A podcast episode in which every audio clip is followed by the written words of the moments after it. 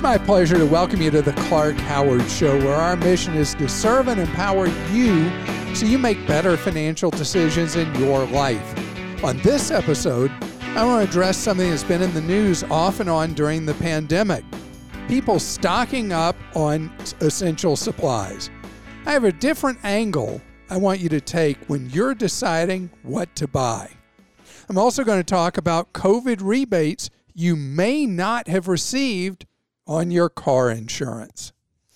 So, reports are that people are stocking up again on toilet paper, paper towels, cleaning supplies of various types.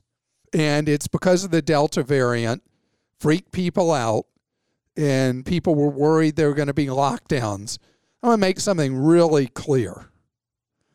Unless this morphs into something like the bubonic plague, the Black Death, something, you know, from Middle Ages, something like that, we are not going back into lockdown in the United States. People are absolutely, positively fatigued from coronavirus. And people are like, enough of this already.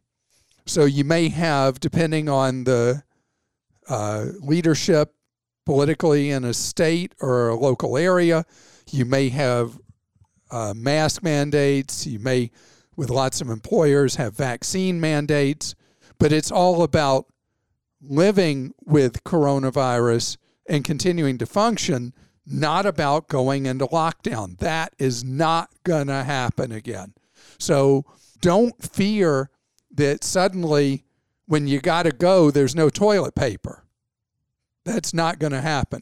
And in fact, people so panic bought, or whatever you call what they did, when people went crazy buying toilet paper last year, even with the step up in buying recently, the inventories remain really solid because people have a lot of people apparently have enough toilet paper to last till who knows what to Armageddon. I don't know. And uh, my wife this is so funny, but the year before COVID, back in 2019, I have a tendency. We had a, a, a supply room in our house, and I had a tendency when I'd see a real good deal on who knows what, there was a non perishable item, I would buy too much of it. And Lane had told me back in 2019 stop doing this, stop buying all this stuff. But we still had plenty, plenty of everything when we hit 20 and when we as Americans really tuned into uh, COVID 19 in uh, March of last year. And we've been fine through the process. And we finally had whittled down our paper towel supply to where we were down to three rolls of paper towels. And I just reordered. Sam's Club had a really good deal recently on paper towels. And I have that Sam's Club Plus membership where I get free delivery of pretty much everything. And so I ordered another case of paper towels. And now we're good for another, I don't know, six or eight months from that one container of paper towels that came. And so I encourage you to be relaxed about it. But I want you to think about this differently. I want you to think about supplies that you might need for the unexpected. We know that COVID's here, but who knows what happens with the uh, with the Chinese communists or that lousy dictator Putin in Russia, or who knows who uh, tries to shut down our power grid or shuts down our banking grid. And so I like for you to think about how would you deal with an unexpected situation, not what we know is happening with the Delta variant or whatever comes after that with COVID, but how do you deal with the thing you don't know is coming? How are you prepared? We have, we're not survivalists, but we have a supply of non perishable food. And we have a supply of water. And the whole thing is to be prepared. Before we moved into a condo, we had a house with a generator. So when the power would go out, in our case, it was storm after storm after storm, the power would go out. We had power for about two thirds of the things in our house from the generator. And so thinking about things like having a reserve of cash. I know there are people who think I'm out of my mind in 21 that I still think about having an emergency supply of cash. But what if your debit or credit card did not work suddenly because the the Russians or the Chinese or whoever decided to take down our banking sector? How are you going to pay for things? And that's where cash comes in the picture. And I keep $400 available, which is enough to be able to make sure that we're we can get food for a good while, which is going to be the most important thing to be able to get. And these are just the kind of things I want you to think about. Not that I'm predicting doomsday or anything like that, but disruptions, that's part of the pattern that we've seen from Putin is that he can't see to the needs of his own people.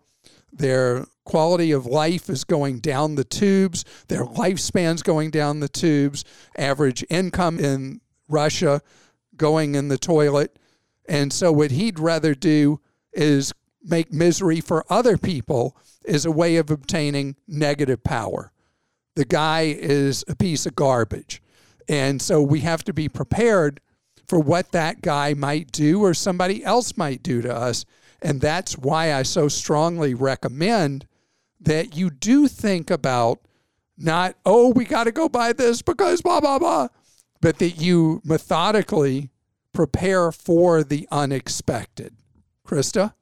Well, speaking of that, Vicky in Ohio wrote in and said, with companies getting hacked, leaving some services down, and climate change causing ex- extreme weather events, I'm wondering if I need to buy a generator for my 1,300 square foot home. And if so, what brand and size generator would you suggest?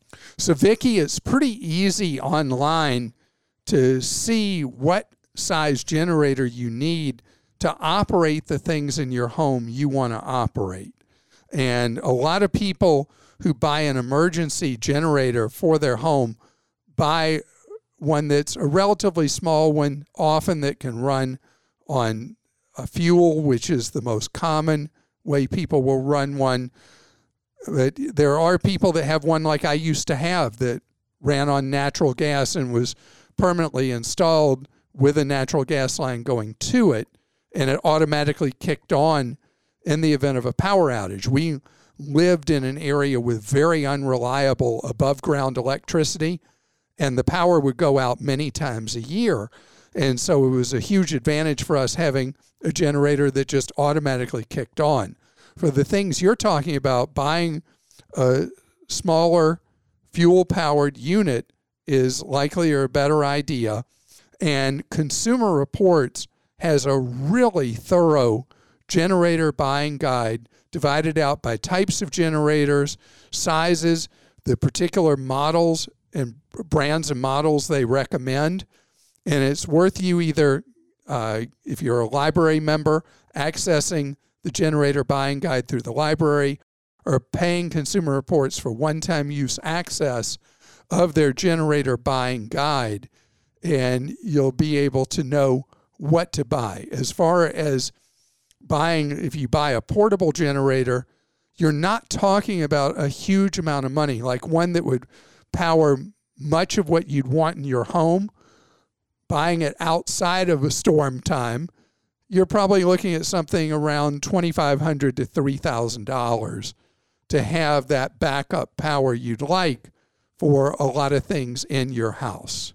This is from Tracy in Arkansas. I've been looking for a used Land Rover Discovery. I found a 2001 with only 79,000 miles on it, asking $1,700. I made an inquiry and got a response telling me to do the transaction through eBay. eBay, in quotes, sent me an invoice for the vehicle and directed me to buy eBay gift cards for the amount. I thought, pay for a car with that by buying gift cards? That does not seem right. The owner sent pics of the vehicle. I fell in love immediately, but not to the point of stupid. Clark, have you ever heard of that before? Oh, yeah. Oh, yeah. This is sadly a common con And Tracy, this is completely a scam. You are so smart to have not fallen for it. And what happens is that criminals will pull real legitimate listings of vehicles, including their pictures, their VIN, and all that.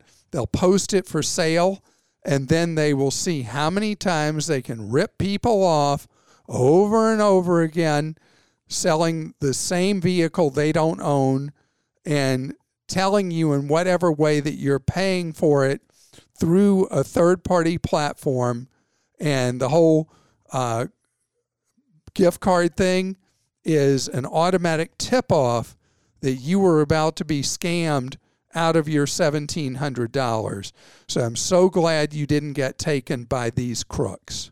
And this is from Daniel in Florida. I'm going to Costa Rica next year to visit my brother, and he says they really get you on the car rental insurance. What is my best option for renting a car? Any way to avoid the expensive insurance? On a side note, I don't have any insurance in my name as I drive my girlfriend's car, and the insurance is in her name. So, Costa Rica is historically a big problem for car renters. It's one of the countries where it's hard to rent a car without buying the coverage from the car rental company itself. One suggestion I'd have is see if you can go on the car rental booking site, carrentals.com, and book your car rentals rental through it. And when you do that, one of the options they'll offer you is to buy insurance from them.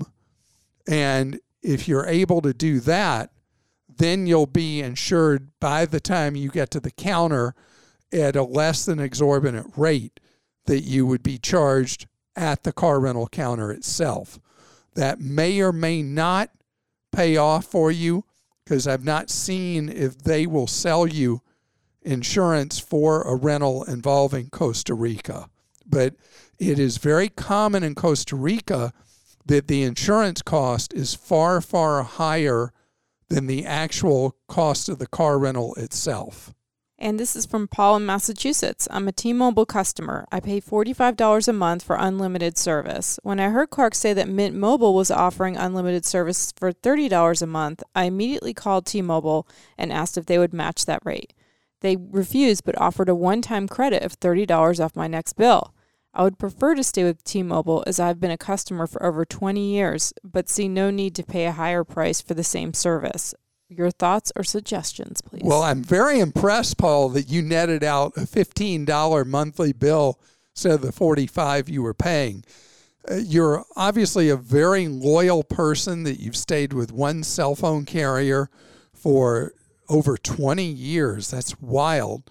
And so it's it's a hard leap for me to ask you to do this. But if you do the Mint Mobile and it works out well for you, then you're saving $180 a year being with Mint Mobile on their unlimited plan versus being with T Mobile for the unlimited plan you have with them. And you always have the option of going back to someone else when it's not working for you anymore. But there is another alternative I'll suggest to you as well, and that's Visible. Visible is 25 a month if you end up in one of those plans with other people, other strangers. And there's all kinds of message boards where people match up with other people on Visible, and then they're paying $25 a month, and Visible is actually owned by Verizon. You're on their network, you're on their plan, and Visible is the only company I know that gives unlimited hotspot availability with your cell phone plan. And so for a group of people, it's 25 a month and each person's billed individually. For just an individual going in, you pay 40, but if you group up with other people, you drop that to 25. I know that's a lot to throw at you all at once, Paul, but I just want you to know that the marketplace is moving two directions at once. AT&T, Verizon and T-Mobile are all with their brand name companies are all trying to push people's rates up. At the same time, each of them offer their discount brands where prices are going down, and then third party discounters like Mint Mobile, rates are going down, down, down. So people who want the comfort of staying with brand name Verizon, brand name AT&T, brand name T-Mobile may find they're paying more overtime for their cell phone service. People that are willing to break away can end up getting a real deal. Straight ahead, some people got some cuts on their auto insurance rates for a small period of time during the pandemic. But overall, we're still paying a lot more for auto insurance than we expected. I'm going to explain what's going on and what you can do about it.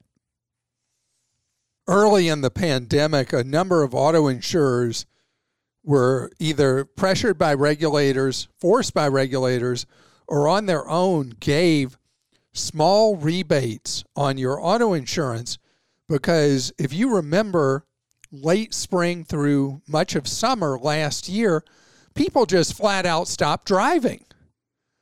I mean, think about the roads that were so empty. I was talking to a guy who has a fast Mustang, and he'd never really gotten a chance to really let it loose. And he was on one of those urban freeways. It was a huge number of lanes. And he was on a straightaway. Well, he kind of got out of control, and, and a 65 got clocked by the state police going 127. Uh, that was quite a ticket, and it's one you got taken to jail for. And what saved him was he didn't go to jail because it was during the pandemic at the point that they weren't taking people for nonviolent offenses to jail because of spread among the inmates and the guards. So he ended up having to do community service, pay the fines, and all that. But the reality is, the roads really emptied out. There's still a pattern with traffic that's very different than normal. There's a lot less traffic in most mid sized and major metro areas in the morning hours and then heavier traffic than before the pandemic in afternoon hours. And it's because a lot of people that are working from home decide in the afternoon it's time for them to go shop or go to the gym or go whatever. And traffic counts are small in the morning, big in the afternoon.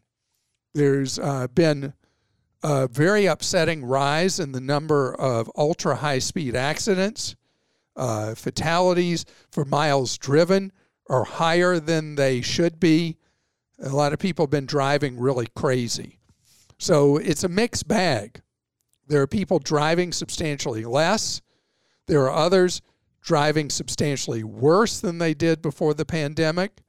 And insurers overall have potentially lower overall claims dollar expenses than they had before, but not the huge difference that there was early in the pandemic.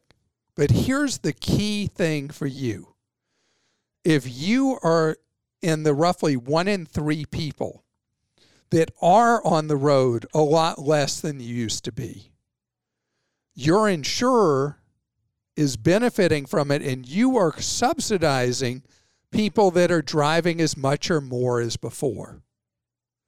So in your case, there's a great advantage for you figuring out how many miles you really driving now? How many you driving a week, a month, a year? And go out and see what's available in the marketplace for you with the new reality of how little you're driving versus how much you were driving that your insurance premiums have been based on. So it's your money. I want you to spend less of it and hold on to more of it. Krista? This is from someone who signed their submission afraid to file in Florida. As a resident of Florida, is there any way to keep my cheating husband from getting half of my retirement and assets if I divorce him? Well, first of all, I want to tell you I'm really sorry about the pain that you're going through finding out about your husband's behavior. And you bring up a very important thing, and that is states that require what's known as equitable distribution of marital assets. equitable distribution does not necessarily mean 50 50. There are people who assume that's what it means. But in a case where you earned your money, he earned his money, you want to get to a lawyer who does, it's funny they call it family practice law, a lawyer who specializes in divorce. And before you hire one, you want to talk to him or her about the issue that not so much they're not going to care, the court's not going to care about the fact that he has been a disloyal husband. What you want to talk about is the division of these assets and how do you hold on to the money that you've worked hard over the years saving and anything you can show was yours before you got married you're going to have an ability potentially to take that out of the pie that's divided just by itself. But you need to lawyer up because I can tell you're done with him, but you're scared about the financial implications. And that's where you need to concentrate. And best to you. All right, this is from David in New Mexico. When I was in my mid 50s, I'm now 68, I purchased a long term care policy for my wife and I suggested by my formal financial advisor. My initial premium was around $3,500 for both of us. The maximum monthly benefit is $6,157 over a period of 10 years shared between us and is compounded with a 5% inflation protection benefit. I received a letter from them yesterday that AM Best had downgraded the company's financial strength to C, indicating it has a marginal ability to meet ongoing insurance obligations. As a result of their mismanagement, our premium went up 31% versus the 53% they forecasted in February. Five years ago, they went up 50%. My premium will now be $6,300. They do have less expensive alternative options that either reduce the amount of coverage time or include co-payments for a reduced rate. I feel like I'm being taken to the cleaners. What are your suggestions, Clark? you are being taken to the cleaners. This was a company that was extremely aggressive in the sale of long term care insurance a generation ago. Uh, you bought it just like 13 years ago, but they had fought for market share and sold on false economics policies that were not sustainable. And so they got you hooked They've had your money for all these years. They've raised the premiums. They're raising them again. And still, their financial solvency is in doubt. This is uh, what I think is from Star Trek is the Kobayashi Maru. This is the no-win scenario that you're in, and it's bad ugly. If you can afford the premiums, you hate them, but you can afford the higher premiums, keep the higher benefit the monthly benefit with the compounded inflation protection is extremely valuable to you. If the company does go insolvent and is seized by uh, the state where it's based, there will be a guarantee fund payout to you. As to how much the value of that will be, will be unknown, hard to indicate but this is something where you did everything right. You planned well. You paid to protect you your assets from the possibility of needing extensive care in older age. And your reward is these people are taking you to the cleaners. For now, I recommend that you just pay the higher premium, maintain the benefits, as long as you can afford the 6360. If you can do so, at least for now, you know that coverage is in place. And from Jan in Georgia, my daughter is dating a young man and they are planning on marrying. My daughter's first name is the same as his sister's first name, and both of them are born in the same month and year, so their birth dates are very similar. Should we be concerned about confusion of their credit reports once my daughter marries and the girls' names are the same except for middle initials? And if so, is there a way to minimize the possible confusion? So, Jan, your daughter's about to marry two people on the same day when she gets married because you are 100% right. It's what the credit bureaus call a married file.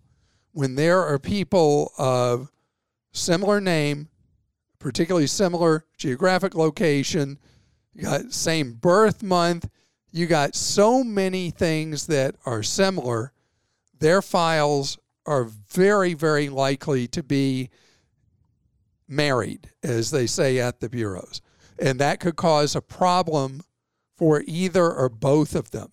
If either of them end up being delinquent on a debt, it likely could reflect on the reports of both. Credit reporting is an inaccurate function, and the credit bureaus have not done the best job they could because they don't want to spend the money to make credit reports more accurate. I know I'm going to make a suggestion that for many people does not fit tradition, but if your daughter kept the her current last name officially, could uh, they could uh, call themselves by if you prefer his last name, they could do that once they're married uh, unofficially. But if she kept her last name as it is, that would help a whole lot in preventing the files being married. I mean, here I am just stepping on romance left and right, Krista. And I want to tell you if we didn't get to your question or you want advice, we have free advice for you from our Team Clark Consumer Action Center. It's one on one advice available Monday through Friday from 10 in the morning till 4 in the afternoon Eastern Time. You can call in and speak with one of our advisors at 636 49 Clark. And I want to thank you so much for listening. Have a great rest of your day.